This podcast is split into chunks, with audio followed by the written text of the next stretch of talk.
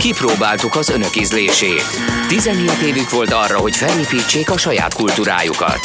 Így születtek a valóságsók, a szappanoperák, a Bundesliga frizura, a pankráció, a Rómeó és Júlia musical, a gyermekszépségversenyek, Michael Flatley, világslágerek Pánsipra és Okarinára, a hitvány ejtőernyős Elvis imitátorok, a makkos cipő és Richard Klederman. Az önök ízlése leszerepelt. Átvesszük az ügyet, és hozzálátunk a kármentéshez. Kezdődik az önkényes mérvadó itt, a 90.9 Jazzin. Szervusztok, ti kedves hallgatók! Mi vagyunk az önkényes mérvadó stábja 0630 20 10 909 az SMS, illetve WhatsApp elérhetőségünk Horváth Oszkár és Puzsér Robert a mikrofonok mögött és hát a folyamatos félelem, a folyamatos szerkesztői félelem. Jaj, mit lehet mondani? Mi az, amit szabad mondani? Mi az, amit nem szabad mondani? Mi az, ami, mi az amiből baj lehet? Mi az, amiből a feljelenthetnek minket mondjuk a médiahatóságnál, vagy, vagy esetleg beperelhetnek minket, mert a rossz hírét terjesztjük valakinek. Úristen, ehhez csak a jogászok értenek, ez egy külön konyha nyelv. Aki ezt nem érti, aki ezt nem ismeri, az beszorong. És úgy van vele, hogy amit nem mondok ki, az a legjobb. Ne szólj szám, nem fáj a fejem. Ez a nagy bölcsesség, és csak hát így nehéz rádiózni, ugye? De hát így lehet bulvár rádiózni, igazából így lehet tét nélkül csacsogni, hogy, iga, hogy soha ne legyintsen meg minket a komolyság szele, soha ne legyen tétje annak, amit mondunk. Hogy Igen, annak, ugye amit így kézenfekvő téma mondjuk egy arcpakolás, vagy egy jó recept, Uh-huh. Igaz? Ö, mert most mi lesz, hogyha azt mondom egy arról, hogy a brokkoli egészséges, jönni fog a répa KFT, és leveri rajtam, hogy miért nem répát mondtam? Igen, igen, igen, igen. Minél kevesebb tétje van, annál kereskedelmibb tartalom. Na most a... Viszont minél inkább tétje van, annál inkább műsor. Igen, annál inkább műsor. Hát minél, minél, inkább tétje, minél kevesebb tétje van, annál inkább kedvez a reklámidőnek, minél több tétje van, annál inkább kedvez a műsoridőnek. Ezt a saját életetekben is megfigyelhetitek, tehát mi az, amit mondhattok, mert mit fog szó... Most esetünkben ugye egy értelmes, hétköznapi, sugárzott kereskedelmi rádióadásban keretek közé vagyunk szorítva, ezeket a kereteket a, a a média jogszabályok, a hatóság, a, a cégek, tanult és, szolgaság. És a, Elsősorban és a, kádár, kádári, a kádári neveltetés nem. és a tanult szolgaság határozza meg és, és tartatja be. A hatóság, a személyiségi jogai másoknak és a cégek elvárásai. Ezek ö, teszik keretbe most a számotokra pedig mit fog szólni mondjuk az osztályfőnök, a szülői munkaközösség, a lakógyűlés. Ugye ott, ott ezek a, a, a magánéletedben ezek azok a szervezetek, szerveződések, ahol kiúzhatod a gyufát. Ha kiteszed a variabútort a gang végére, akkor a lakógyűlésen fogsz kapni. Ha a gyerek kihívó ruhában megy iskolába, vagy nem fizeti be az osztálypénzt, akkor az akkor a, akkor a, a milyen talán, nem, minek hívják ezt, szülői értekezleten fogsz kapni. Ö, ha nem tudom, náthás a gyerek és iskolába megy és kettőt tüsszent, akkor a, akkor a szülői munkaközösség levelező listáján fognak ö, ö, keresztre feszíteni. Na most, ö, mikre kell vigyázni egy rádióműsorban? Gondoltuk, hogy ezt megbeszéljük, ö, illetve hát mire az, amire nektek kell vigyázni, mert ha kiállsz az utcára és üvöltözöd azt, hogy a szomszédod kis Robert egy csaló, és ezt mondjuk hallják 400-an, akkor úgy tűnik, hogy ö, ugyanabba az utcába kanyarodtál be te is, mert már egy viszonylag jelentős tömeg előtt állítottál valamit, amire nem volt forráshivatkozásod mondjuk. A forráshivatkozás is olyan dolog, hogy igazából nem kell a forráshivatkozás, az kell, hogy amit mondasz, az igaz legyen valójában. Erről ez, van ez, szó. ez az elmélet, és nem ez a gyakorlat. Tehát ez volna a helyes. Hát igen. Ugye? Igen. Az volna helyes, hogy amit mondasz, az igaz legyen. És nem az, hogy úgy gondolod, hanem hát úgy valójában van. arról van szó, hogy ha nem tudod bizonyítani, akkor hát nem tudhatod, hogy igaz. Akkor a bíróság se kell, hogy elhiggye, hogy az igaz. Tehát, hogy így, ezért aztán érdemes, tud, érdemes tudni bizonyítani azt, amit mondasz, mert így tudod garantálni azt, hogy nem hazudsz. Ugye? Uh-huh. Itt egyébként valójában... érdekesen megfordul az ártatlanság vélelmének az elve. Igaz? Mert mondani akkor mondhatsz valamit, ha tudod bizonyítani, hogy bűnös, És mondjuk nem, mert ez elvileg így van a bíróságon is, ha, val, ha valaki ott alperes, vagy vádlott, akkor, akkor nem neki kell bizonyítania, hogy ártatlan, hanem a másik félnek, hogy bűnös. De én, de én azért nem félek a mikrofon mögött, mert én nem szoktam, nem szoktam mószerolni senkit ö, ok nélkül, meg nem szoktam hazudozni senkiről, meg tehát igazából nem kell odafigyelnem arra, hogy hú, hú, hú, ha most rádióban vagyunk, nehogy, izé, nehogy de valaki, de valakiről hazudjak, vagy nagyon uszítsak. Mert amúgy, tehát, hogy nem szoktam. Tehát bár még, bár még hogyha né, né, némely alkalmakkor úgy is tűnik, némely nyuggerezések alkalma, alkalmával. Na most itt a, a lényeg az, hogy, hogy nem, nem az, hogy nem szoktál, hanem hogy ok nélkül. Ugye? hogy neked okod van arra, ne, hogy ne, valaki az már nem förmedvények, érted, ez az, hogy förmedvények sorozatát teszi le az asztalra, ugye, hogy éljünk ezzel az asztalra letevés én csak, én csak a leíró, én csak a, én csak a leíró ö, módon egyszerűen megnevezem. Közvetíted, egy, ami megtörtént. Én csak, megne, én csak megnevezem azt, amit látok. Most, hogy a förtelmes dologról nem én tehetek, amiért megnevezem, mások tehetnek, amiért nem nevezik meg. Most, hogy ezek a keretek világosak legyenek, ugye a hatóság elvárása az mondjuk egy rádióval szemben az, hogy megfelelő arányú beszéd és zene, ö, magyar és külföldi zene arány legyen, hogy ne hangozzanak el olyan kifejezések például este 10 előtt, ami automatikusan maximum 16, 16-os karika, ami azt annak a annak a fejlődő lakosságnak a fejlődését esetleg ö, rossz irányba terelni, ö, és, ö, és hát nyilván a, a, a megfelelő nyilvános beszédnek ö, megfelelő nyelvet válasszuk meg ahhoz, ami, a, ami elhagyja a szánkat.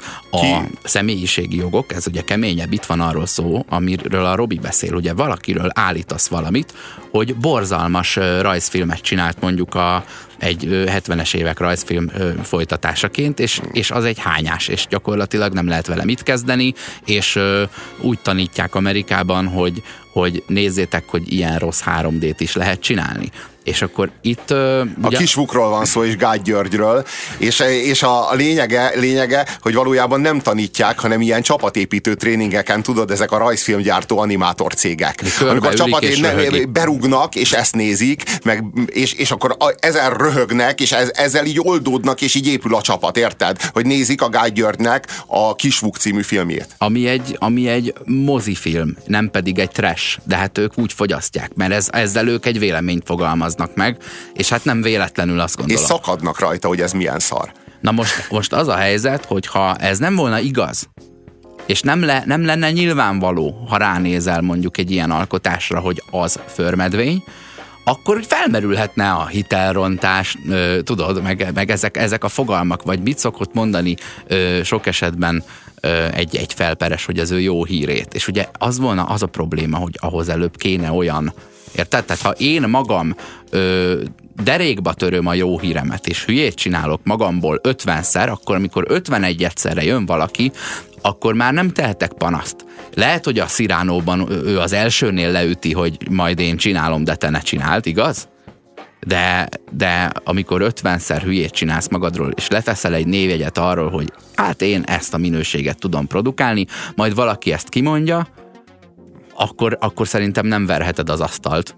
Igen, igen hogy, itt ez a kellemetlen is. Az a kellemetlen. Hogy hát lebuktam. Jé, észrevett, ezek szerint valaki megnézte. Végig ettől féltem. És máig fönt van egy beszélgetés Gágy Györgyel a Youtube-on, ahol arról beszél, hogy ez a világszínvonal, tehát ez, a, ez ma a nemzetközi standard, és így magyarázza.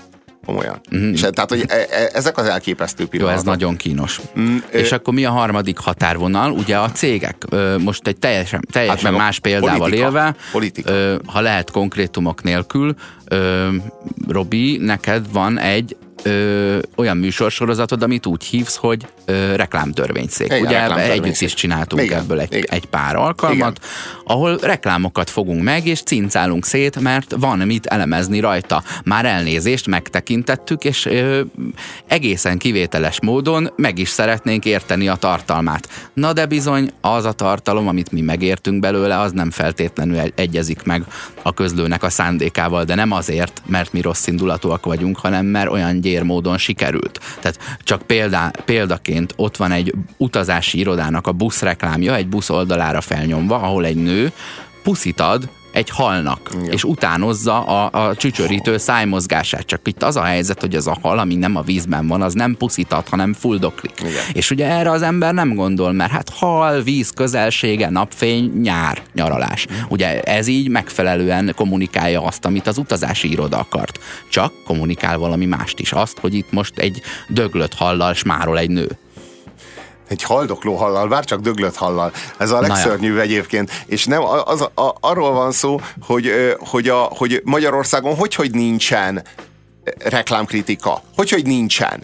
Hogy, hogy, hogy itt van egy műfaj, aminek egyáltalán nincs is kritikája, Azért hanem így nincsen... úgy fogadjuk el, mint a levegőt, ahogyan beszívod és kifújod. Nincsen, nincsen levegő kritikai folyóirat. Azért nincsen, mert ahogy neki mész mondjuk egy, egy tőkeerősebb, perekre elég jól felkészült, rutinosan az érdekeit a joggal védő, vagy ha nem is a joggal, de a, a, jogi eljárások nehézségeivel ijesztgetve, ugye, egy, egy, egy cég az olyan erős hozzád képest, hogy neked nem lesz időt hetente bíróságra hát járni, tudom, neki hát, viszont korlátlan hát ideje tudom, van megvédeni hát én, az érdekeit. Hát én tudom, hát nekem a Lidl az letiltotta, az letiltotta a, a blogomat, a videoblogomat, amit csináltam, kinyírta. Kinyírta az ügyvédjeivel, mert, mert a, a Lidlről elmondtam az igazat, hogy, hogy piros haj, kis piros haj pántot kellett viselniük a menstruáló nőknek a pénztárban. Ez az igaz, e, ez történt. Ezek megtörtént dolgok. Tehát, hogy bár csak azt mondhatnám, hogy nekem ez a véleményem, és az ügyvéd meg a jogászok örülnének, de hát a, a tények, azok nem, vé, nem, tények, azok nem vélemények. Ezek tények, ezek megtörtént dolgok, ezek már beíródtak a történelembe. És ez, csak hát ezt a, ez a cég nem akarja, nem akarja viszont látni, nem szereti, ha a piszkába nyomkodják az orrát. És ilyenkor, amikor elhangzik egy olyan tartalom, amire ő nem szívesen emlékszik, szeretné besöpörni a szőnyeg alá, és valaki előkotorja a szőnyeg alól, az ilyeneket egyszerűen megbünteti jogi terrorral, nyers tőkeerőből. Tehát nem arról van szó, hogy neki igaza van, én mondom az igazat, ő ezt az igazságot el akarja tussolni, és mégis ő érvényesül, az ő akarata érvényesül, az én blogom megszűnik, én nem folytatom a reklámtörvényszék blogot valami két vagy három éven keresztül, és megszűnik az eljárás ellenem, és nagyvonalú a cég, nem kell bíróságra járnom. Valószínűleg nem kell, mert itt a lényeg nem az eljárás, hanem az, az a, a az a attól az időtől, amit arra fecsérelnél el, ahelyett, hogy értékes tartalmat állítasz elő, vagy puzsérkodsz, ami a te meg, meg arról, van szó, hogy a, meg arról van szó, hogy a jogi terrorral gyakorlatilag sikerült a, sikerült a tartalmat eltüntetni a webről. Innentől kezdve hát megszűnt a probléma, és innentől kezdve már lehet nagyvonalú a cég. Ö, önkényes mérvadó 0630 20 10 909, ha lehet konteók nélkül próbáljuk meg megfejteni, hogy mi a szólás és mi a sajtó, sajtószabadság határa, mi az, ami bekorlátozza ezt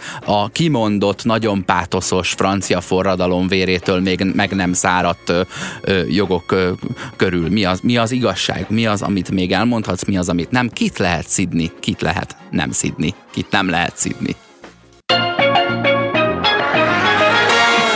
Folytatjuk az önkényes mérvadót 90.9 Jazzy, Puzsér Robertel és Horváth Oszkárral arról beszélünk, hogy kit szabad szidni. Ki az, akiről nem szabad semmit állítani, vagy félsz, hogy állítasz valamit, és utána bajod lesz. Ugye a sajtóban a hatóság, a személyiségi jogok és a cégek érdekeinek a háromszögéből ö, nem annyira tudsz kitörni. A magánszemély esetében ugye a lakógyűlés, a szülői értekezlet, meg az iskolai levelező listán lévő többi anyuka, aki, akitől rettegsz, aki miatt nem lép lépheted át előző esetben a sajtószabadság egyébként még belső határain lévő valamilyen korlátot, vagy a szólásszabadságon belül nem tudsz eléggé mozogni. Ehhez képest kiről állítjuk azt, hogy hát azokat nem szabad szidni? Hát biztos a politikusokat nem szabad szidni. Hát biztos ők azok, akik hát, hát na velük nem lehet packázni. Persze ezt a 20. századból hozzuk magunkkal. A 20. században még nagyon nem volt érdemes szidni a politikusokat, mert könnyen messzes gödörben végezte az ember de ez már nem a 20. század, és igazából ez a világ, amiben vagyunk, ebben a politikusokat már nagyon lazán lehet szídni, az az igazság. A politikusok azok köpőcsészék. Ebben a modern, ebben a modern liberális kvázi szabad világban a, a, a, a sajtószabadságnak ezen a fokán, ahol áll ez a, ez, a, ez a mai modern világ, a politikusok azok azért vannak kifejezetten, hogy te a politikai frusztrációdat, meg a, az öröklött szorongásodat levezest rajtuk. Hát Rájuk meg azt, hogy projektálni. ők milyen nyelven osztják egymást. Tehát amit egymástól kap két ellenkező pártnak mondjuk a politikusa, azt a hangnemet ö, két celeb már egymással szemben nem engedi meg, mert még a celebek is érzékenyebbek, mint a politikusok, és előbb perelnek.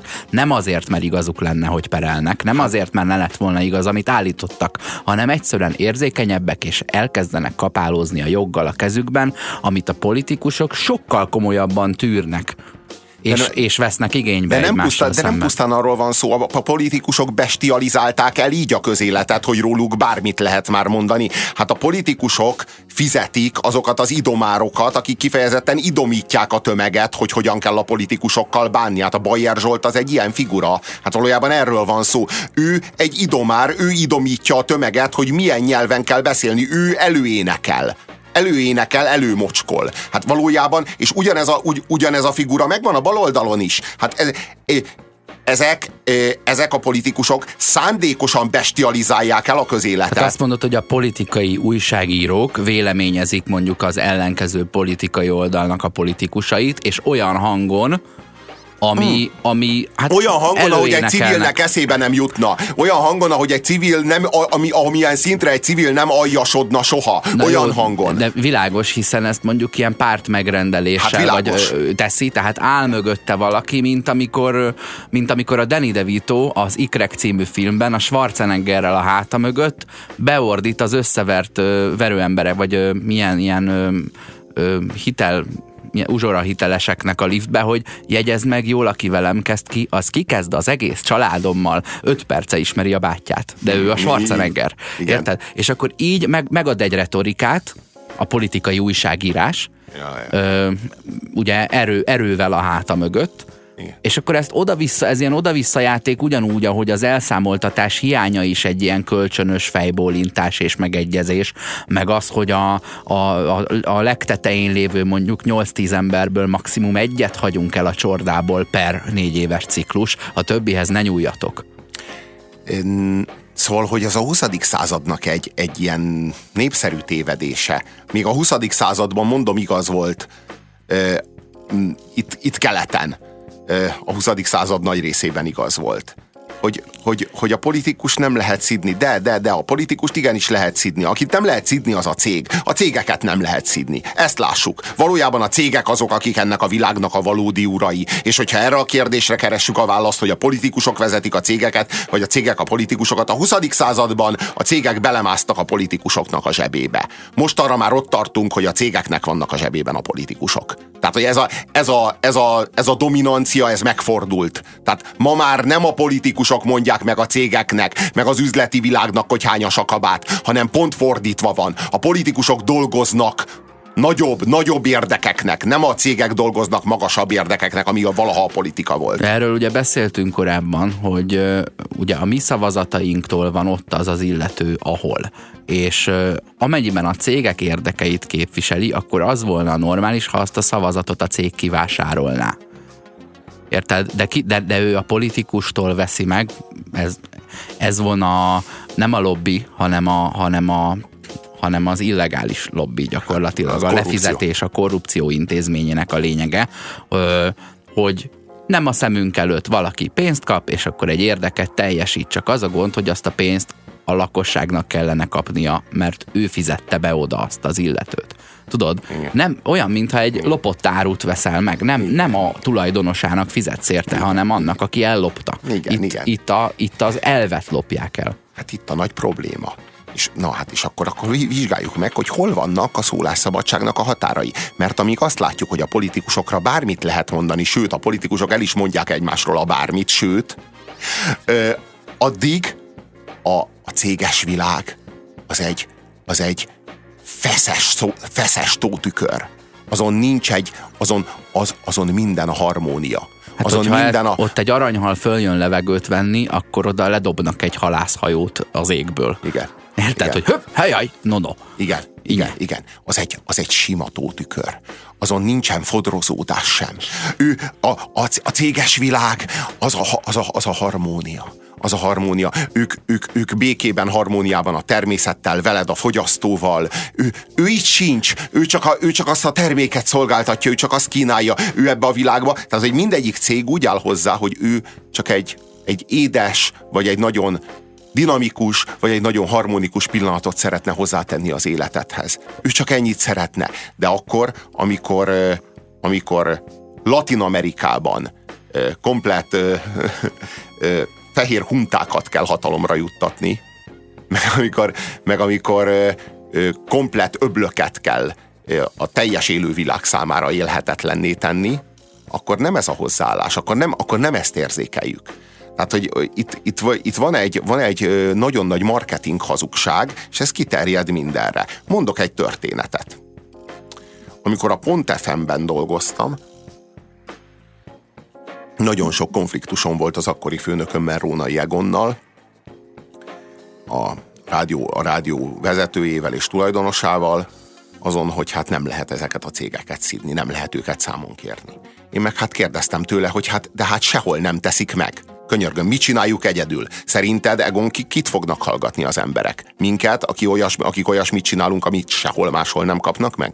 Azt mondja, hogy hát igen, ez igaz, de nem lehet szidni a, nem lehet szidni a cégeket, mert a cégek azok, ez egy kereskedelmi rádió, ezt, hogyha nem veszed tudomásul, hogy itt hirdetők vannak, itt ezek a cégek, ezek a cégek hirdetnek, ebből élünk, ebből él a rádió, hogyha erre te nem vagy képes tekintettel lenni, ő is elmondta nekem, hogy a politikusokat miért nem elég nekem szidni. Szidjam azokat. De, és, és, és, én, és én mondtam, mondtam hogy, hogy Egon, te félreérted ezt a helyzetet. Én egyáltalán nem szeretném a, a, a rádiót nehéz helyzetbe, vagy kellemetlen helyzetbe hozni. Hát könyörgöm, hát én is szeretnék fizetést kapni esetleg. Tehát, hogy én, nekem semmi, én nem akarom a szélzosztálynak tönkretenni a munkáját kérek egy listát azokról a cégekről, akik hirdetők a rádióban, és természetesen meg se fogjuk említeni őket.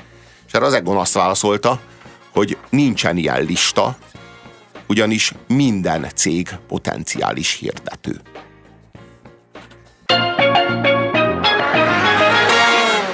Folytatódik az önkényes mérvadó a 90.9 Jazzin. Arról beszélgettünk Robival, hogy hol vannak a szólásszabadság határai, nem a valódiak, hanem a hát az öncenzúrád gyakorlatilag a határai, ami a, amibe a félelem ö, kerít téged, amíg még úgy gondolod, hogy a jövő héten is jól fogod érezni magad, mert nem dörömből valaki az ajtón, hogy húha valótlant állítottál, pedig nem. Az egy nagyon veszélyes dolog az öncenzúra. Az egy nagyon alattomos dolog.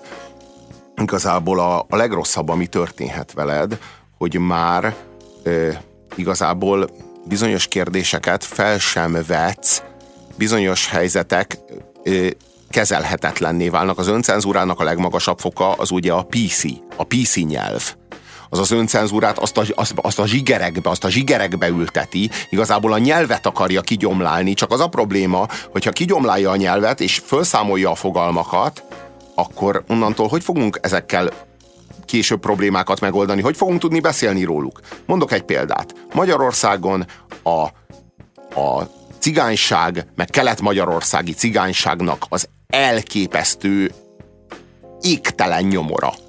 Az nem volt téma 20 éven keresztül, mert nem lehetett téma, vagy de legalább 16 éven keresztül nem volt téma. Nem lehetett róla beszélni. Arról, hogy ez a nyomor, ez a szülő ágya a bűnnek, a bűnözésnek, mint ahogy mindig a nyomor. De ezt nem lehetett kimondani, az egészről nem lehetett beszélni, az egész téma le volt folytva. Mert volt egy etnikai vonó benne, ilyen finoman mondom. Érted? És emiatt az etnikai vonó miatt, ami benne volt, az egész témáról nem lehetett beszélni, pedig ha lehetett volna, simán el lehetett volna magyarázni egymásnak, hogy itt az etnikai jelleg az kulturális örökségben, kulturális hatásokban okoz problémát, a bűnt azt viszont meg alapvetően maga a nyomor okozza. A nyomort pedig valójában a segély okozza, a segélyezési rendszer, az alanyi jogú segély rendszere okozza. És ezt az egész témát, ezt fel lehetett volna tárni, csak hogy ez le volt folytva. És nem érintkezett a levegővel, és minden, amit lefolytanak, az lent begennyesedik. És amikor fölfakad, akkor ilyen, magy- ilyen magyar gárdák formájában fakad föl, meg mindenféle ilyen, ilyen ő, gyilkoló galeriknek a formájában fakad föl, hiszen az egész téma nem érintkezhetett a levegővel. Nem, nem, megint csak az volt, hogy lefolytottuk, nem hoztuk fel a szellem napvilágára, nem világítottuk át az isteni fényjel, nem értettük meg, nem beszéltük meg, nem tettük analízis tárgyává, hanem lefolytottuk, nem beszéltünk róla, mert, meg, mert kigyomlálták nekünk a nyelvet, mert megtanítottak minket arra, hogy erről az egész cigány kérdésről erről nem beszélhetünk. Humánusan sem, sehogyan sem. És most itt a következmény, hogy már nem lehet róla észszerűen beszélni, mert már mindenki, mindenkiben benne vannak azok az előítéletek, amelyeket húsz éven keresztül dédelgetett magában, anélkül, hogy megbeszélhette volna, hogy felhozhatta volna a felszínre. Na ez történik azzal, amit lefolytanak. Arról beszélgettünk, hogy kit lehet szidni, és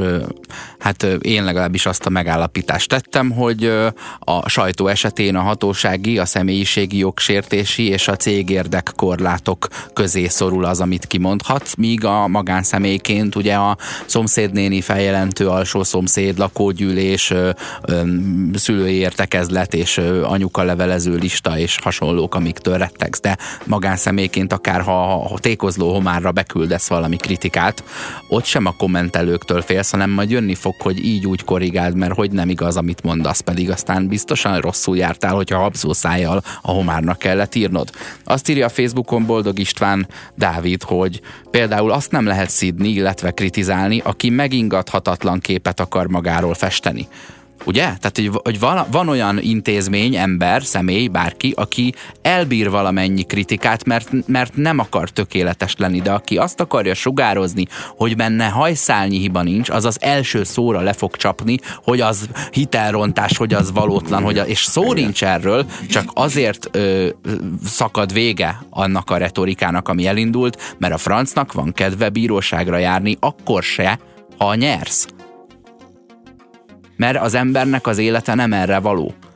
Jó, mert csak, minden perc értékesebb jó, csak máshol. Itt, jó, csak itt van a probléma, amikor téged anélkül tudnak terrorizálni, hogy igazuk lenne. Érted? Tehát itt van egy nagyon nagy probléma, Igen, hogy te gond... nem, akarok, nem akarok eljárni a bíróságra, hogy bebizonyítsam, hogy jogom volt elmondani, inkább el sem mondom, bár jogom van. Na, ez, Na itt ez, van a probléma. És, és az öncenzúra idomítása az így történt, meg nem arról van szó, hogy ne mondd el az igazságot, hanem nem mondd el azt, ami egy érzékeny intézményt vagy személyt fog érinteni. Tehát a lényeg az, hogy a hisztiseknek nyug- nyugalma legyen.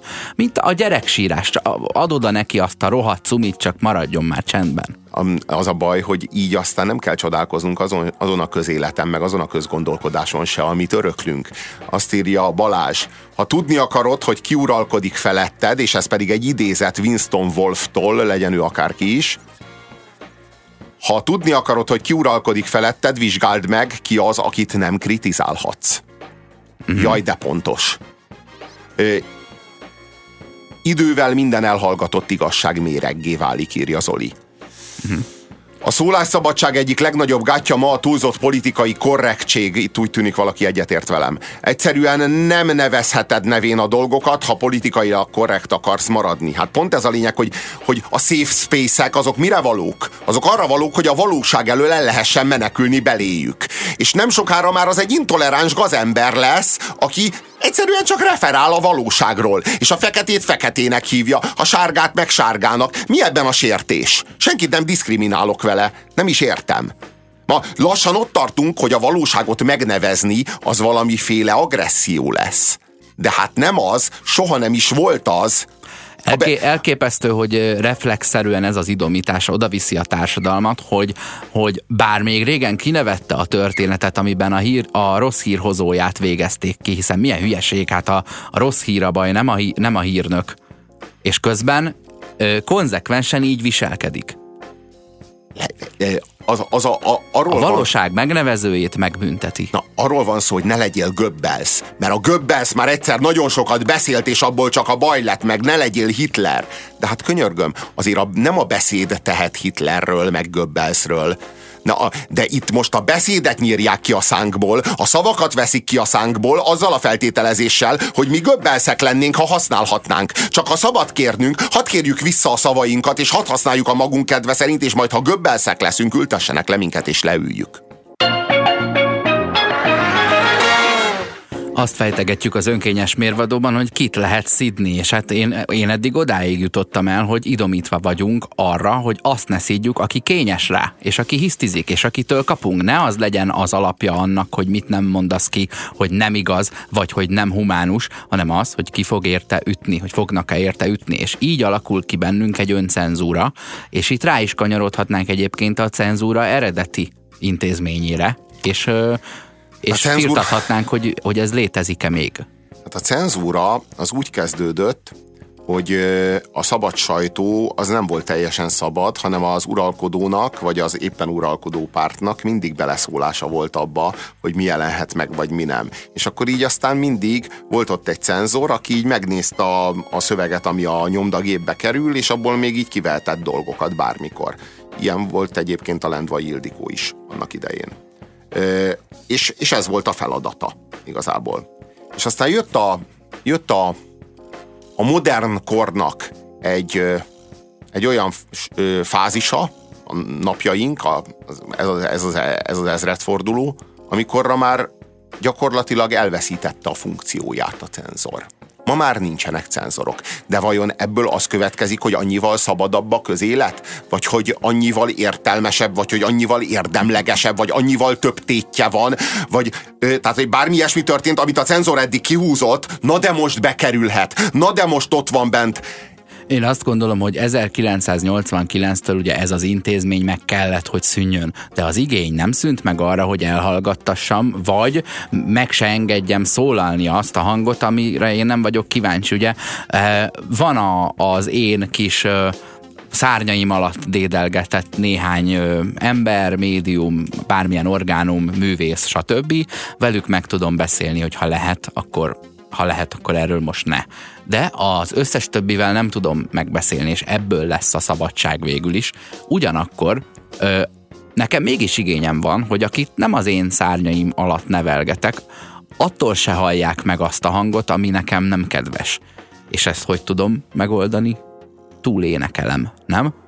Túl üvöltöm. I- igazából, igazából ö, egy olyan érvé, egy, egy, egy, egy, az a lényeg, hogy, hogy olyan érvénytelen tartalommal kell elárasztani a tömeget, hogy egyszerűen ne tudja leválogatni belőle az értelmet. Túl, ke, túl kell ütni az összes ingert. Hát erre lehet jó az a hír, hogy te... megette a saját lábát a hűtőben reket fiú, meg de... hogy terhes férfi madarat szült. Igen, de, igen, de van, van például a Viaszat 3-nak egy, egy ilyen ö, plaká, plakátkampánya a flúgos futamról és akkor a flúgos futam, és akkor ott, ott van egy napocska, ami egy arc, az roppant ízléstelen, ilyen delfinek ugrálnak két oldalról, és mindegyiknek ilyen lézernyaláb nyílik a szeméből, és a, a, az lövel, és az egész, egész az, ott van egy nagyon jó csaj, amelyik egy tortát így belevág a mellette álló csávónak az arcába, és az egész hogy mondjam, az egész annyira ilyen túl, túlfeszített bulvártartalom, tehát hogy ez már, a, ez már a, a bulvárnak meg a gicsnek valami olyan találkozása, hogy valami ilyesmit érzek, hogy itt túl, hogy tudjuk túlütni az ingereket. Tehát hogy, hogy tudunk egy, érvénye, egy, egy érvényes tartalmat a legjobban érvényteleníteni lézernyalábok löveljenek ki a delfinek szeméből, miközben ugranak. Hát ez a filmalkotásoknál már gyakorlatilag az olyan katasztrófa filmek, ahol nem elég, ha, hogy egy dolog támadja meg a Földet, hanem egy félig cápa, félig vulkán. Igen. Tudod, igen. Vagy, vagy ilyen lehetetlen igen, ilyen összvérek Na, keletkeznek. Igen. Na igen, hogy valójában arról van szó. Arról a van bulvár szó, az új cenzúra ezzel. A bulvár az új cenzúra, csak hogy a két, két fontos szempont. Az egyik az az, hogy a tartalom legyen érvénytelen, a másik, hogy minden eresztékből az folyjon. Tehát, hogy a, itt ez nagyon fontos, hogy a bulvár közlése az nem az nem minőségi, hanem mindig mennyiségi. A bulvár az nem úgy operál, hogy van egy nagyon jó minőségű, nagyon erős közlés, amit bedobok, hanem az mindig úgy operál, hogy van végtelen mennyiségű, teljesen érvénytelen közlés, amit bezúdítok, beárasztok, elárasztás, elárasztásos módszer. Tehát itt nem arról van szó, itt nem az értelemfényét villantjuk meg, és, és adunk identitást, vagy hatást gyakorlunk, hanem itt gyakorlatilag lekötjük a összes ingerületet az ember agyában gyakorlatilag, ugyanazt csináljuk, ugyanazt műveljük, amit a cenzor csinált korábban. Pontosan ugyanazt teszi a bulvár velünk, mint amit a cenzor csinált korábban. Ebben az elárasztásban, amiről beszélünk, amit a bulvár kelt, ebben az érvénytelen közlés özönben, közlésmentes közlés özönben, ebben az érvényes tartalom egyszerűen elvész. Elvész. Végtelenül ö, felhígul, az egész, hogy mondjam, nem lehet kifejteni belőle, nem lehet kifejteni. A, a bulvár arra szolgál, kifejezetten arra szolgál, hogy az érvényt, érvényes tartalmat azt kiszorítsa a nyilvánosságból nem tudom, emlékszel az Airplane-ben, amikor Rex Kramer pilótát behívják, hogy rádión segítse a földre a bajba jutott repülőgépet, és Rex Kramer megérkezik a reptérre, és az összes szórólapos, különböző vallási hírnök és pénzgyűjtő szervezet, és nem tudom kiken gázol át, hogy egyáltalán bejusson a munkahelyére.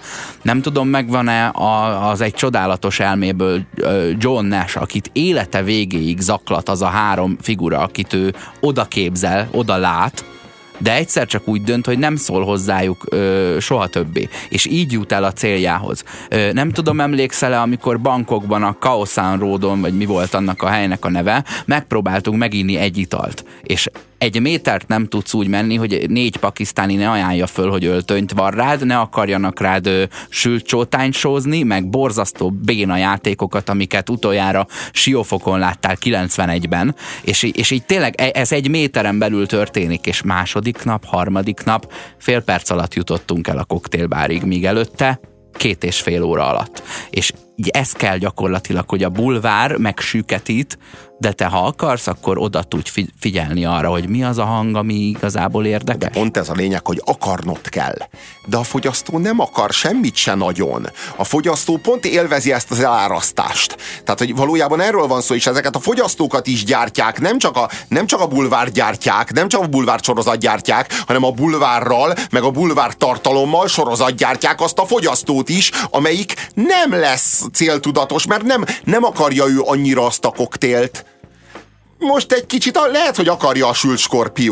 Egy kicsit akarja, ő, ő ebben az egészben nem olyan tudatos, és minden hatás, minden egyes szabó, amelyik öltönyt akar rászabni, abban érdekelt, hogy ő ne jusson el olyan könnyen a, a, ahhoz, a bizonyos, ahhoz a bizonyos koktélos pulthoz. És valójában mi a Kausan Road igazi vonzereje? A koktélos pult, vagy az a 8 méter, amit nem tudsz megtenni csak másfél óra alatt? Balázs azt írja a Facebookos üzenetre reagálva. Aki igazán tökös, mindig bírni fogja a kritikát. Lásd Donald Trump, az anti-PC és antifeminista Milo, stb. Aki korlátozza a szólásszabadságot, valahol már elvesztette a harcot, nem bízik az igazában. A töketlenített nyugati progresszív ballibek kifejezetten ilyenek, szánalmasak. Vége. Vége lehetne már ennek a sötét világkorszaknak tegnapra jelleggel. Írja Balázs szerintem a szólásszabadság nem jár alanyi jogon, politikai berendezkedés függő. Na jó, hát világos, hogy az Isten királyságokban nem volt szólásszabadság. Szerinted nem jár alanyi jogon, a nyugati kultúrát világban alanyi jogon jár. Ez Na a jó, de, de szerintem meg jár, de szerintem meg jár, de mert, mert a, igen, igen, de szerintem meg jár, mert hogy attól függ, hogy honnan eredeztetjük a jogodat. Én ezt a természettől vagy Istentől úgy gondolom, hogy jár, igen. Azt gondolom, hogy, hogy jogod van, igen. Tehát én létezik ez a fogalom, hogy természetjog. Na most hm. a, a probléma az az, hogy a a cégek, a cégek világa úgy általában az a fejünkre nőtt, az nekünk embereknek, tehát rólunk van szó emberekről, még akkor is, ha cégtulajdonosok vagyunk, tehát ez a tragikus benne. A fejünkre nőtt a cég, a cég mint intézmény, ez a cég, ez emberi jogokat kapott tőlünk, amit hát így odaadtunk neki, mert csak egy kis trükközés volt néhány korrupt jogász valamit izé, valamit trükközött. De már mikor? Itt, de már mikor? De már nagyon rég, és, és, és ezek hirtelen megkapták az emberi jogokat. És hirtelen itt születtek körülöttünk ilyen halhatatlan, ilyen istenek, ilyen isteni lények, mint IBM, meg Texaco, meg ilyen, tehát ezek az ilyen hatalmas nagy cégek, ezek a cég óriások, ezek a multivállalatok, amelyek, amelyek örökké voltak, és vélhetően örökké lesznek, legalábbis nem voltak örökké, de, de, már, de már, hogy mondjam, de legalábbis halhatatlanok, és ő nekik az ő jogaik ezerszer, milliószor értékesebbek, mint a tieid, vagy akár mint a tulajdonosé. Tehát a tulajdonos jogai nem érnek annyit, mint a cégé. Azt annak a cégnek a jogait nem lehet megsérteni. Na ő, ő, a cég a világ igazi ura, még csak nem is a cég tulajdonosok. A cég tulajdonos nem tud odahatni a cégre, hogy a cég máshogy működjön, mert hogyha odahat, hogy működjön humánusabban, nagyobb harmóniában a bolygóval, hát azonnal leesnek a, a, leesik a, a részvénye, részvényének az értéke. Ez a, ez a nagyon jó megfigyelés, hogy a cég joga többet ér, mint a tulajdonos tulajdonosáé, és ez itt baj. Mi ugye, hát attól félünk, hogy a technológia fejünkre nő, meg ellenünk fordul, meg majd mi lesz, ha az önvezető autó bla bla bla. Ugye, hogy félünk, hogy a technológia elszabadul, és erősebb lesz nálunk, miközben a, gyakorlatilag a, a mamut cég az, az már nem a gazdája a keze alatt ülő vadállat, hanem a gazdája archúsából lakmározó vadállat.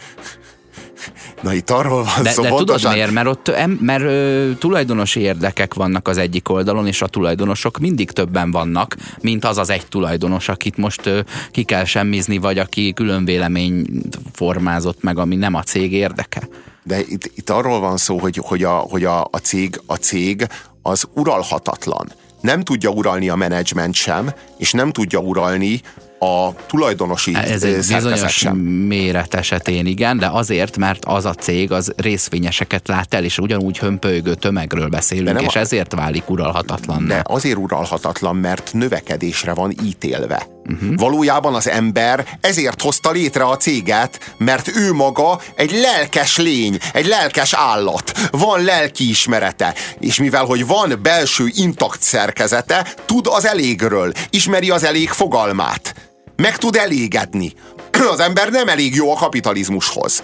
Ezért hozta létre az ember a céget. Na hát a cég az egy olyan mechanizmus, amit beprogramoztunk arra, hogy ő viszont ne tudjon az elégről, neki soha ne legyen elég. Neki biztosan garantáltan, jogászok garantálják, itt az egész szerkezet úgy van kitalálva, hogy ne lehessen elég. Tehát az ember egy strómant állított maga helyett, ez lett a cég, amelyik gátlástalanabb, mint ő, amelyikben nincs lélek szerelve, nincsenek fékek, nem tud szorongani. Egyszerűen örökké, örökké növekednie kell, növekedésre van ítélve, és azért nem uralhatja a céget senki, se a tulajdonos, legyen akárhány részvényes, se a menedzsment, mert a cég az a saját növekedési pályáján áll. Jó, ha a növekedési pályá, ha ezt a növekedési pályát a, a, a menedzsmenteddel más szempontoknak rendeled alá, mondjuk a bolygóval való harmonikus együttélés, vagy valamilyen, az etikus, vagy valamilyen a... tulajdonos képviselő meg fog jelenni, és eltávolít téged onnan. Eltávolít.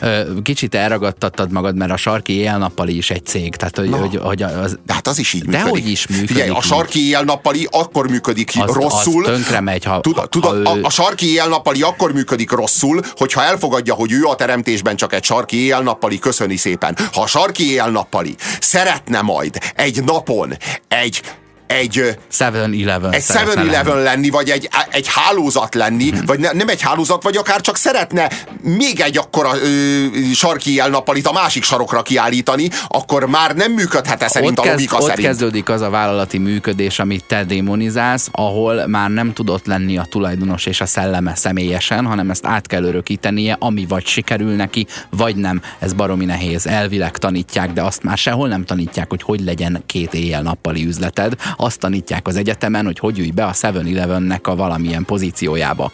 Ö, mi, mit akartam? Miért adtunk emberi jogokat? Ja. Ez a kérdés. Miért adtunk emberi jogokat? Azért adtunk, hogy a bolygót az emberek számára optimalizálni tudjuk. Tehát ez azt jelenti, hogy védjük meg az embert a másik embertől, védjük meg az embert a, a, a de leginkább a másik embertől. Leginkább. Ö, azt e- ezért észre, hogy felcímkézünk időnként cégeket, és bizonyos címkék egész túlélők lesznek. Ugye próbálja magát címkézni a cég a CSR programjaival, amit kritizáltunk egy pár héttel ezelőtt, hogy mekkora képmutatásról van szó. Ugyanakkor vannak olyan címkék, mondjuk, hogy zöld vagy van, van olyan címke, hogy egyenlő esélyeket ad a, a munkahelyen. És lehet olyan címke, hogy elég Csak még ennek nincs neve, szerintem. Meg van, amiről beszélek? Tehát, hogy Megvan, ugye de- van, de ilyen, van, a- ilyen, van ilyen, hogy mit tudom én, szolgáltatás biztonság, és akkor ő arra megy rá, mert neki az egy fontos címke, nem a lakosság miatt, hanem az ügyfelei ö, számára, hogy amit ide befektetsz, titkokat, igényeket tíz éven keresztül, azt nem kell újra befektetned máshol, mert mi nem fogunk megszűnni.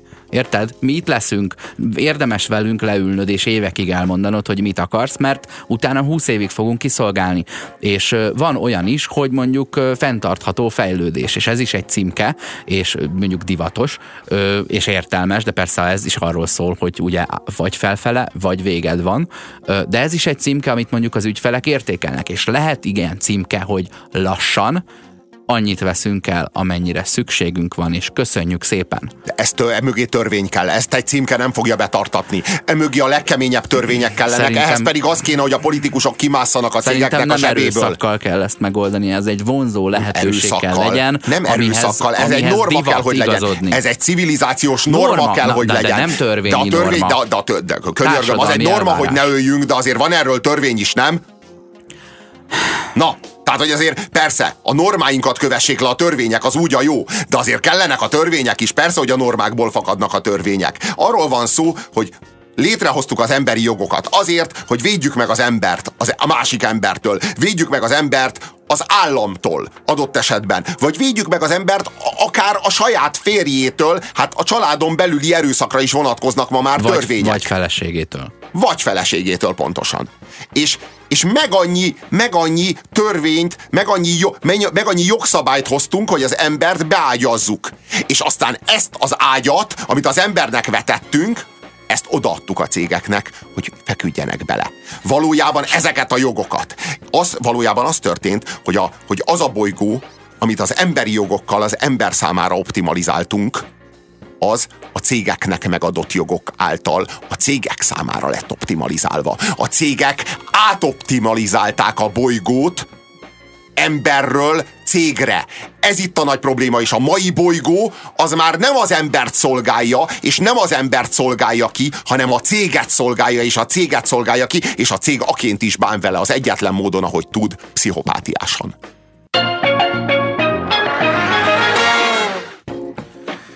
Nem az a kérdés, hogy Livugin miért zárta be Odesszut, hanem hogy miért engedte ki.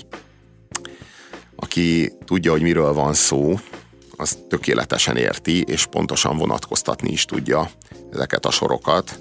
Ez az Old Boy című koreai filmből egy idézet, és ha valaki nem tudja, hogy Livugin miért engedte ki Odesszut, akkor az, az nyilván megborzong.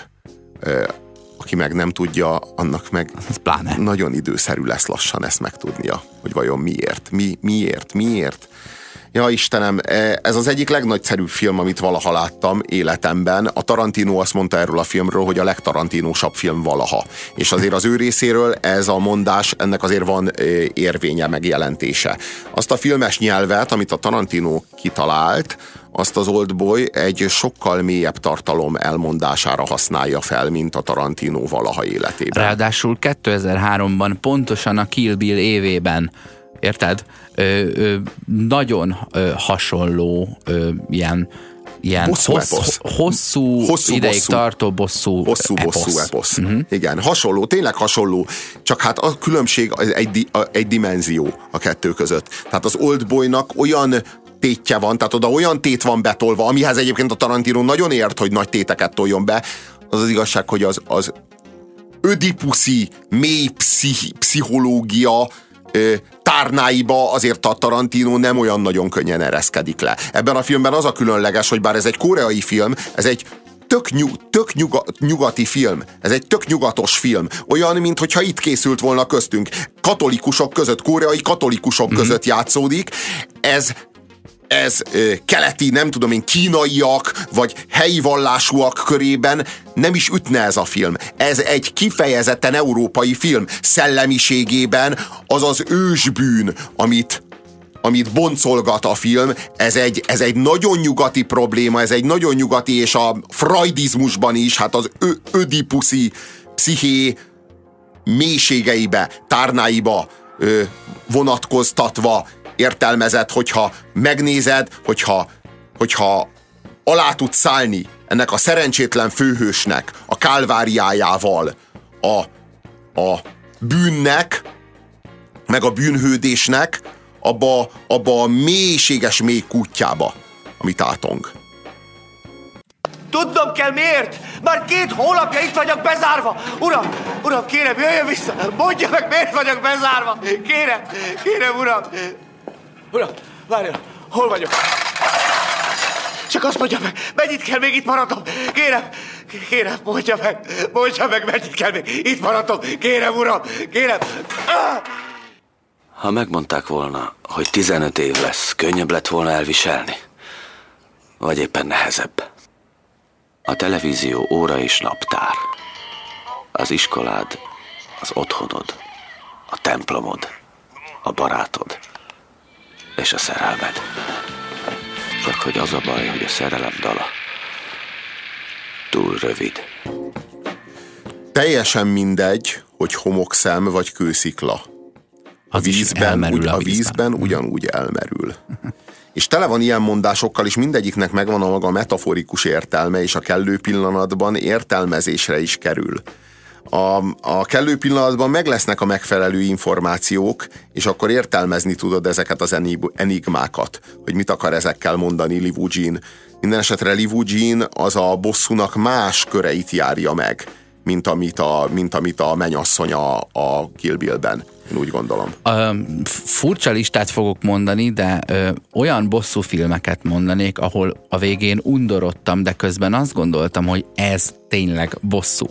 És ide tartozik a Revans című film, a 80-as évekből, azt hiszem Kevin Costner, meg talán Anthony Quinn, de lehet, hogy hülyeséget mondok. Ide tartozik a Hát volt egyszer egy vagy nyugat valamiért, illetve ide tartozik a South Parknak az ötödik évadjának az első része, amiben Scott Tenormannek meg kell halnia. Ott a Cartman, tehát egy rajzfilmről beszélünk, de olyan bosszút visz végig, hogy leesett állal néztem, és azt mondtam, hogy ezt még rendes filmben sem merték meghúzni ezt a szintű kegyetlenséget, a, ami itt van, és, és ide so, de, de komolyan mondom. Azért, mert így nem áll bosszút senki, elmondjam.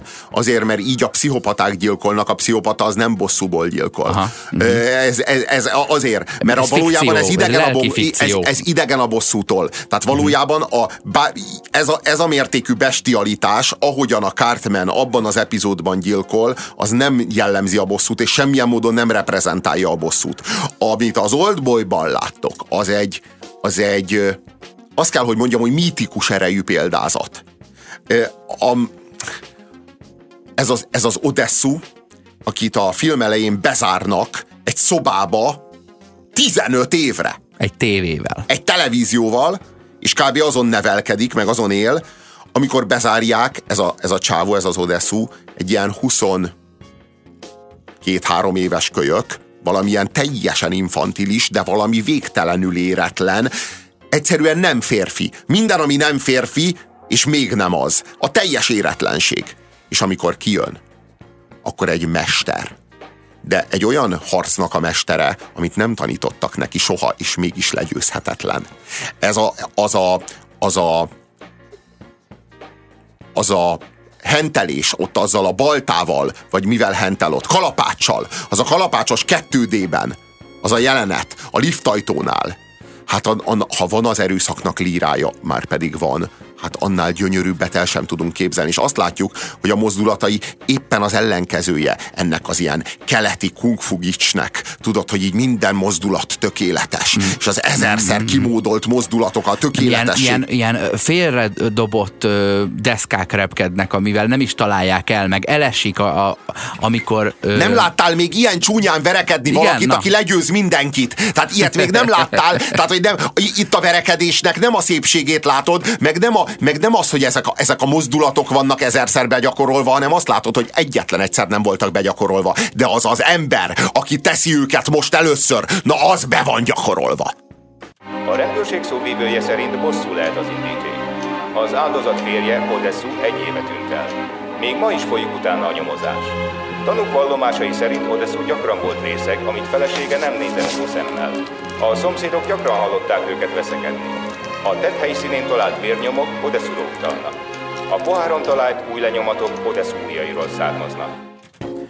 Ugye ezt az ember 15 évre bezárják, és rögtön azzal kezdődik az ő ott léte, hogy megtudja, hogy a feleségét megölték, és rákenték. És akkor most, akkor most kezdjél el várni. Nem mondjuk meg, mikor mehetsz ki. Ez egy igen kellemesen töltött 15 év, ugye gyűlöletben, bosszúvágyban, ö, és kijön ez a mester, aki tényleg esik kell, de olyan elszántság van benne. Ez a, a, a bosszú undorítóságának egyébként ez egy olyan mesterműve, mint a Funny Games, aminek én csak az amerikai változatát láttam, nem az osztrákot, de az a film olyan undorító, De hogy, annak hogy köze a bosszúhoz? nem, ez az, hogy nincs. Tehát ott az erőszakot látod úgy, ahogy itt a bosszút. Nincs zene, hanem így pusztán az olyan, mintha ott lennél, és soha Haneke. többé meg nem nézem azt a filmet, abban biztos vagyok, de mindenkinek ajánlom, hogy nézze meg. Egyébként, aki bármelyiket látta, annak érdemes a másikat is megnézni. Ez egy különleges film, amiről beszélt itt az Oscar. Ez a Mihály Hanekének a Furcsa Játék című filmje, amit először oszt, osztrák rendezőként Ausztriában rendezett meg. Majd annyira sikeres volt a film, hogy, hogy az amerikai, egy amerikai stúdió meg akarta vásárolni a jogait, hogy reméket forgasson belőle. Mondta Haneke, hogy semmi akadálya, természetesen azt is én rendezem. Ezzel a feltétellel. És akkor a, nem volt mit tenni, a, a stúdió belement, és a Haneke kiment Amerikába, és leforgatta ugyanazt a filmet még egyszer, más szereplőkkel, de snitről snitre, beállításról beállításra ugyanaz, a szöveg pontosan ugyanaz, tehát hogyha valaki nagyon szenved és látta az egyik filmet, nézze meg a másikat, mert egyszerűen elemeli a valóságtól az a tény, hogy még egyszer pontosan ugyanaz, de egy kicsit másképp megnézed, már nem tudsz félni tőle annyira. És ezen a színvonalon üt ö, az Old Boy. Leírtam az összes ember nevét, akit valaha bántottam vagy megsértettem. Személyautók alatt, amelyek közül négy a folyóba zuhannak. A bűnlajstrom egyúttal az önéletrajzom is volt. Azt hittem átlagos életet élek, de túl sokat vétkeztem. Uh, Odesszu ír egy listát mindenkiről, akit valaha megbántott, és ez a lista nem rövid, mert próbál rájönni, hogy mit keres ott, miközben a kérdés majd az lesz igazából, hogy miért lett elengedve. Uh, a My Name is Earl című vígjáték sorozat uh, szól gyakorlatilag erről, hogy a fickó uh, belátással van arra, hogy milyen gonosz életet élt, és minden hibáját jóvá szeretné tenni, és ír egy nem rövid listát arról, hogy kikkel cseszett ki életében. Viszont azokat már másnap elkezdheti jóvá tenni. Ez az ember 15 évet vár arra, hogy elkezdjen rájönni, hogy vajon egyáltalán jó felé tapogatózott-e a saját életét tekinthetően. Kit bántott meg annyira, hogy neki ö, elzárva kell lennie egy televízió készülékkel. Livu Jean, mikor kiengedi Odesszút, akkor így azt mondja neki a telefonba, hogy véget ért a tanítás, most következik a házi feladat.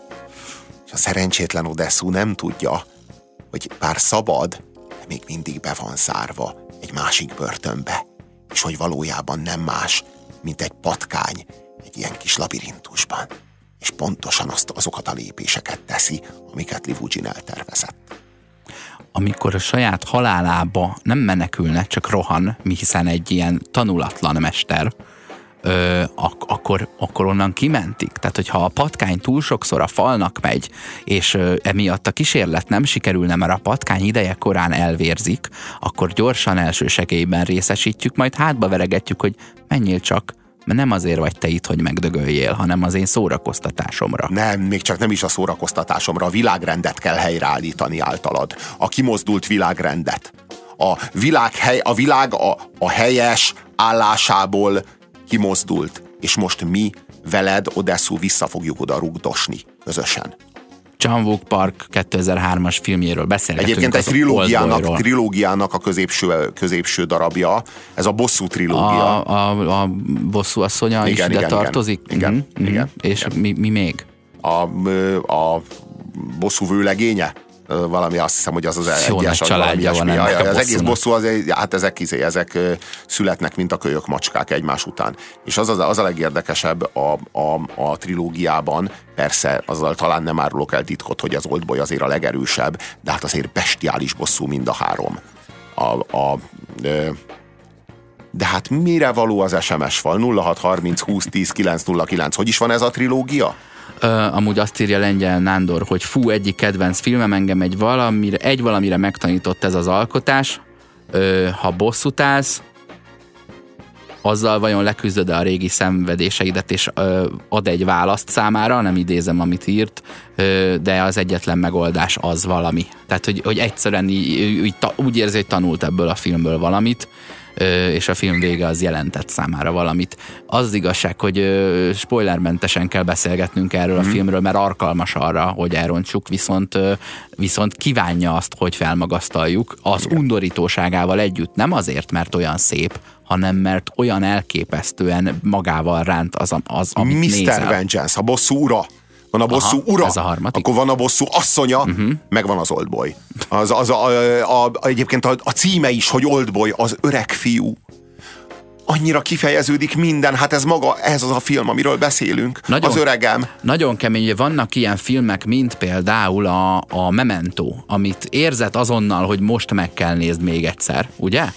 Vagy ilyen kis időutazós rumlis filmek, amit, amikor már másodszor nézel, akkor aha élményed De a van. Memento az olyan, hogy azt visszafelé kell pörgetni ahhoz, hogy meg tud nézni, hogy me, me, meg tudjad ítélni, hogy jó filme vagy sem, nem odafelé tudod. Igen, és akkor Van itt, egy haver- itt van van ez egy az oldboy, amit meg kellene nézned ö, még egyszer, de nem akarod. Hát nem, nem, nem, én az Oldboyt már nem, ki, nem, nem valami nyolcszor vagy tízszer láttam. A zenéje az valami elragadó, ahogy fényképezve van, az valami elragadó, minden képkockája tökéletes. Azt kérdezi Pityke, szerinted a Spike Lee féle Oldboy, Oldboy az tisztelgés a koreai Oldboynak? Eh, Én nem szeretem a Spike Lee féle Oldboyt, én szeretem a Spike Lee-t nagyon, a, a Spike Lee féle Oldboy az szerintem szörnyű, eleve szörnyű szokás az, hogy remékelik a, a világ legjobb filmjeit, és akkor leforgatják. A, és csak azért, mert az amerikai embernek annak derogál szinkront, né, szinkronizált filmet nézni, mert nem Lehet, úgy mozog a szája. És Van egy-két vizuális ö, elem, amit jól fogott meg a Spike Lee az eredetihez képest. Van a végén is valami, amit ad, viszont cserébe elvesz kettő olyan zseniális, ami, amitől az a film az volt, ami.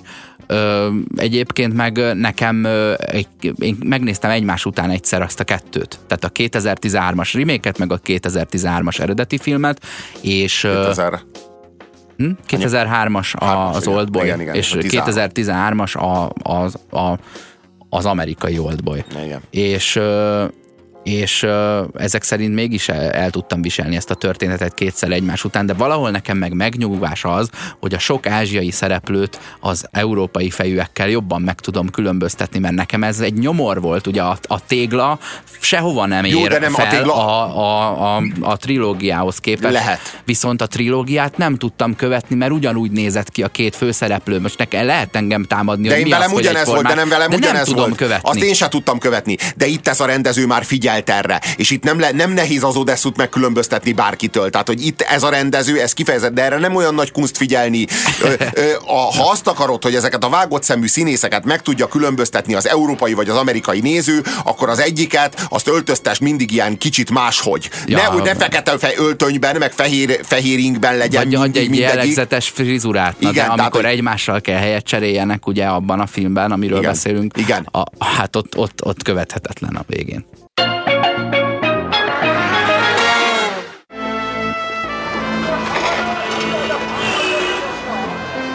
Nincs otthonom. Rokonhoz, baráthoz nem fordulhatok. Hisz a feleségem gyilkosa vagyok. Hiszen szökevény vagyok. Ugye az Oldboy című filmről beszélünk, és ebből hallgatunk meg részleteket. 2003-as koreai filmalkotásról van szó. Ez az ember 15 évig raboskodott, és nem tudjuk, hogy miért szabad, és nem tudjuk, főleg hogy miért nem volt tudja. fogolyős. Fogalma nincs semmiről. Eh, Robi, azt mondtad a hét mesterlövésze műsorban, legyen átkozott, aki nem látta a filmet. Csak ezért néztem meg, azóta a kedvenc filmem és filmzeném írja Pityke, örülünk.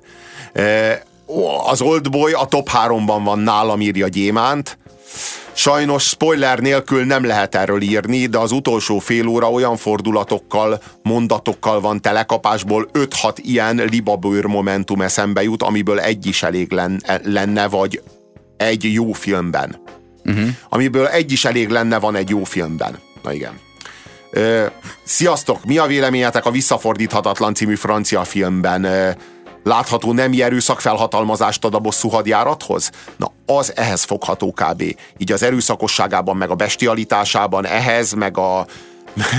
De tényleg a Gaspar Noé, egyébként méltó párja a, a Mihály Hanekének, én úgy gondolom ilyen vonatkozásban, hogy az erőszakot milyen, milyen kegyetlenül lehet megmutatni, és visszafelé játszódik a történet, csak úgy, mint a Memento. Elősz, elősz, először látjuk meg a bosszút, és majd csak a végén, a film végén látjuk meg azt, hogy miért járt ki ez a bosszú.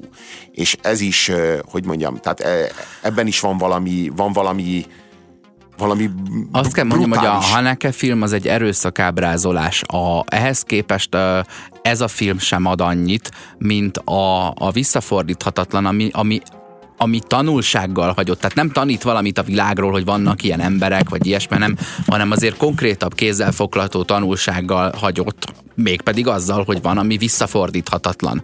Ö, ugyanígy a, a, a Clockwork Orange is ilyen, hogy végignézed, és undorodsz, de a végén értelmet nyer, és ott is, ott is kapsz valamit, egy, egy, egy, egy gondolkodni valót. Ö, én azért itt az Oldboy esetén meg a, mi volt a negyedik erőszakos film? Hát a visszafordíthatatlan. A, nem, a, a, ott, ott nála, tőlem jár a pont, tehát ott, ott, ott, ott olyan, ott kaptam egy ilyen, egy, egy, egy tanítást a világról, hogy, hogy valami nem fér bele, vagy hogy, vagy hogy hol fékezd magad, vagy mi lehet belőle, ha. Mm. Én úgy érzem, hogy itt, itt ennél az Oldboynál egyszerűen egy ilyen undorral teli csodálatot kapsz, hogy te jó ége mik vannak, Ö, és elképesztő élmény, még akkor De is, akkor is, kapsz nem... egy, akkor is kapsz egy, egy, egy súlyos erkölcsi drámát. Azért ezt nem, ez, ezt nem lehet eltagadni. Tehát itt nem csak, ez nem egy, ez nem egy erőszakpornó. Na. Igen, és olyan eszközökkel, meg olyan történeti szálakkal, amivel nem nagyon illik már operálni.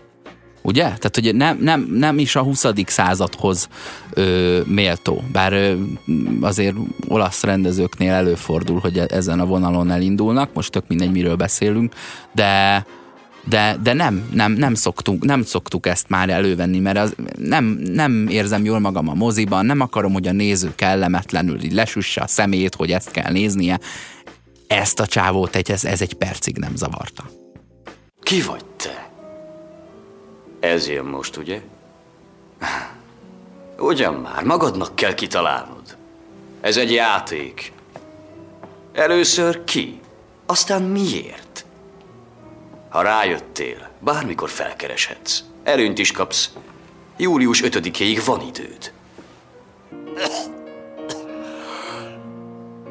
Jaj, micsoda erőszörnyetek, úr! Igen, szörnyeteket akartam csinálni belőled. Ha így folytatod, soha nem tudod meg, miért történt, ami történt. 15 évnyi kíváncsiság menne pocsékba. Képes lennél rá? Livugin mekkora mágus. Több, több ízben kiteszi magát annak, hogy Odeszó egyszerűen megölje őt. Fegyvertelenül, halálosan nyugodtan ül, igen. mert sérthetetlen. Sérthetetlen, mert Odesszu, és ez pontosan tudja Odesszuról. Hát az ő kutyája, ő idomította, ő hozta létre. Odesszu mindig jobban akarja majd tudni a titkot, mint amennyire gyűlöli Livugint. Odessu mindennél gyűlöl, jobban gyűlöli Livugint, de tudja, hogy ha Livugin meghal, akkor Livugin titka a sírba száll. Mert itt két titok is van. Az egyik titok az az, hogy kizárta be Odessut. Ez egy idő után kiderül, hogy ez Livugin volt, de ott a másik titok.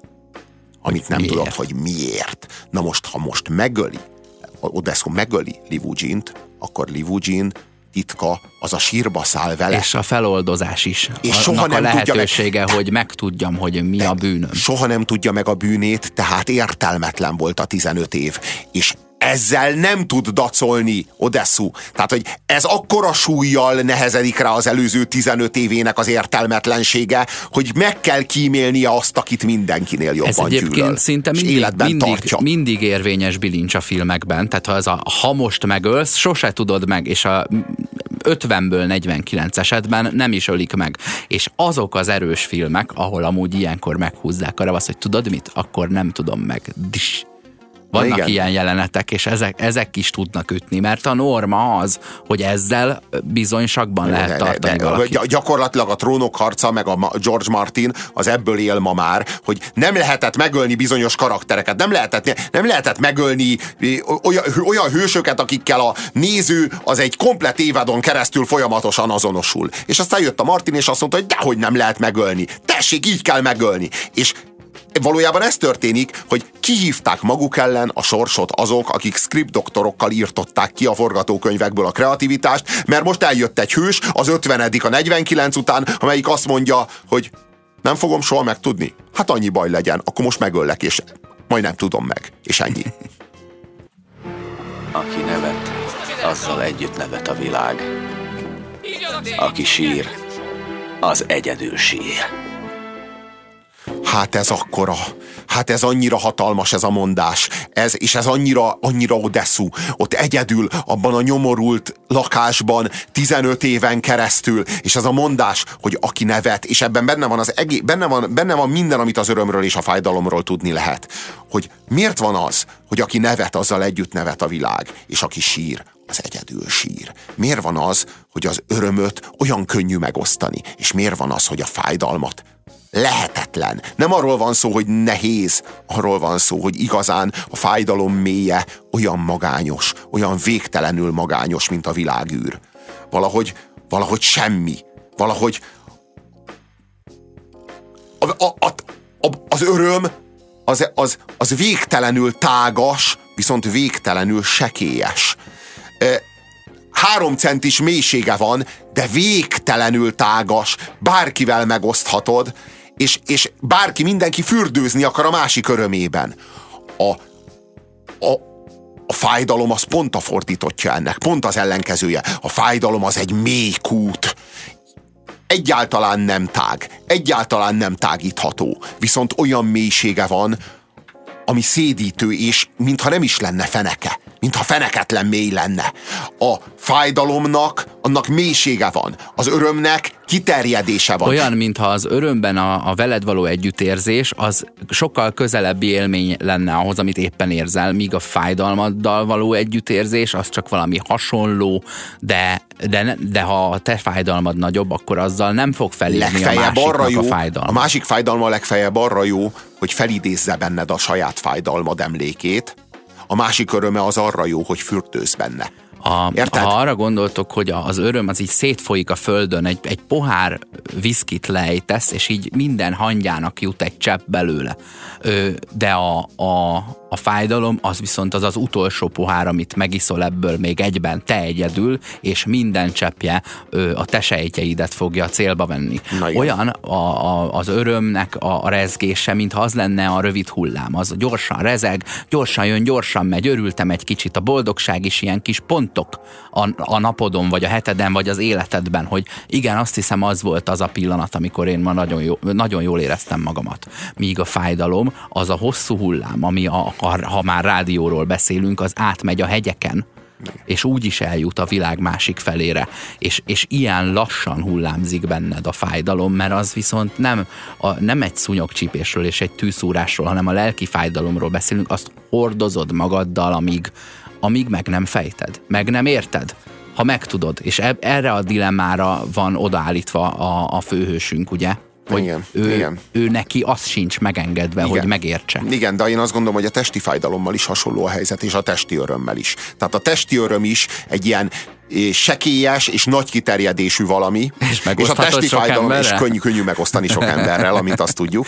A, a, a, a fájdalom, a testi fájdalom az is egy mély és magányos valami. Gondolj bele, hogy a testi fájdalom mennyire magányos. Mennyire lehetetlen megosztani bárkivel. Az a te fájdalmad egyedül a tied.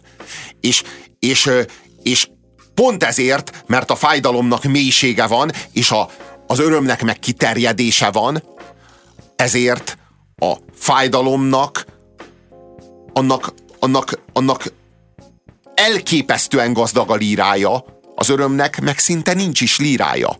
Vagy ha van, hát az olyan is. Olyan sekélyes. Most milyen lírája van az örömnek? Vedd az örömódát.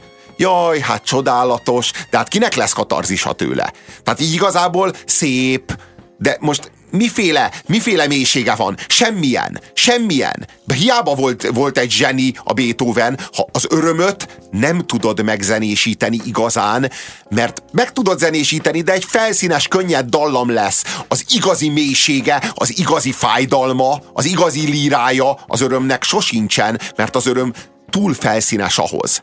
Kiterjedt, sokkal könnyebben, sokkal könnyebben exportálható ki bárkire, de, de nincs mélysége, nincs, nincs valós de látod, mélysége. hogy egy ilyen verbunkos zene, tudod, vagy egy Igen. ilyen toborzó zene, az is ilyen indulószerű és, és örömteli, mert azzal tudsz tömegeket megmozdítani, de rövid időre, úgy, ahogy a meggyőzésnél is érvekkel, rövid távon tudsz hatni elvileg, ö, és nehezen értelmes emberek esetén, nagyon értelmes emberek esetén, még érzelmekkel, hosszú távon kondicionálhatod még a viselkedését is, nem csak a döntését. És a, a, a, a lírai zenével lehet, hogy nem állítasz magad mellé egy kis huszár hadsereget, amikor, amikor harcba kell indulni, de az, ha azt egy embernek elénekled, akkor az élete végéig melléd áll. A fájdalom tudod, hogy miért sokkal alkalmasabb arra, hogy katarzist váltson ki, mint az öröm?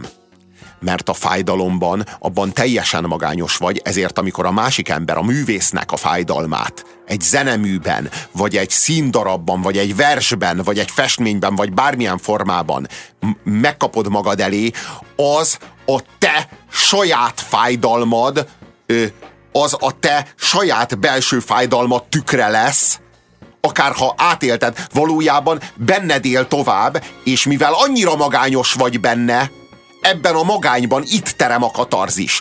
Minél felszínesebb a dolog, annál könnyebben megosztható, annál nehezebb magadra venni, egy igazán súlyos, mély lírának annak terhe van, azt el kell hordani.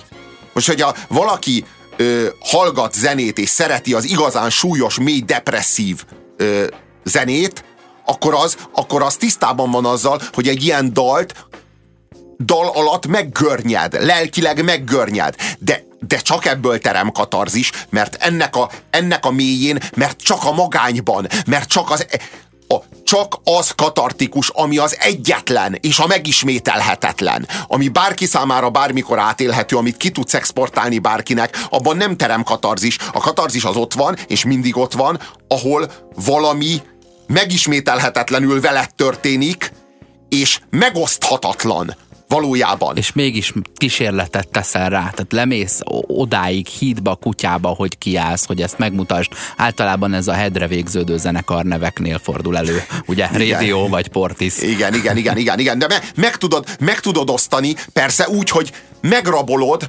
bizonyos módon, hiszen azzal, hogy kifejezed, bármilyen nyelvet adsz hozzá, hozzárendelsz egy hangszert, vagy bármit, az eredeti fájdalmát megrabolod, de mégis ez az egyetlen módja annak, hogy átadd a másiknak, és a másik a, anna, azt a művet élvezve pontosan olyan magányos lesz, mint amilyen magányos a zeneszerző volt, amikor azt a művet megalkotta. Annak a műnek az élvezetében, ha abban igazán mély dráma van, abban nincs semmiféle kollektív élmény. Még hogyha egy koncerten adják elő, mindenki, aki a tömegben ott áll, magányosan, egyedül, teljesen egyedül éli át azt az élményt. Ha egy az egyben át akarod adni ugyanazt a fájdalmat, azon rengeteget kell melózni. Az Old Boy című filmben kísérletet tesz rá, azt gondolom. Na hát igen. Az egyik Na szereplő. igen, na hát igen. Aki a, a Szinte ugyanaz legyen. Igen, igen. És igazából a legnagyobb, a legnagyobb kérdés a bosszú eposzban az az, hogy vajon ki áll bosszút kin. Na ez a kérdés. Ö, és addig ne is hallgassátok az önkényes mérvadót, legyetek szívesek, amíg nem láttátok az Oldboyt. Sziasztok!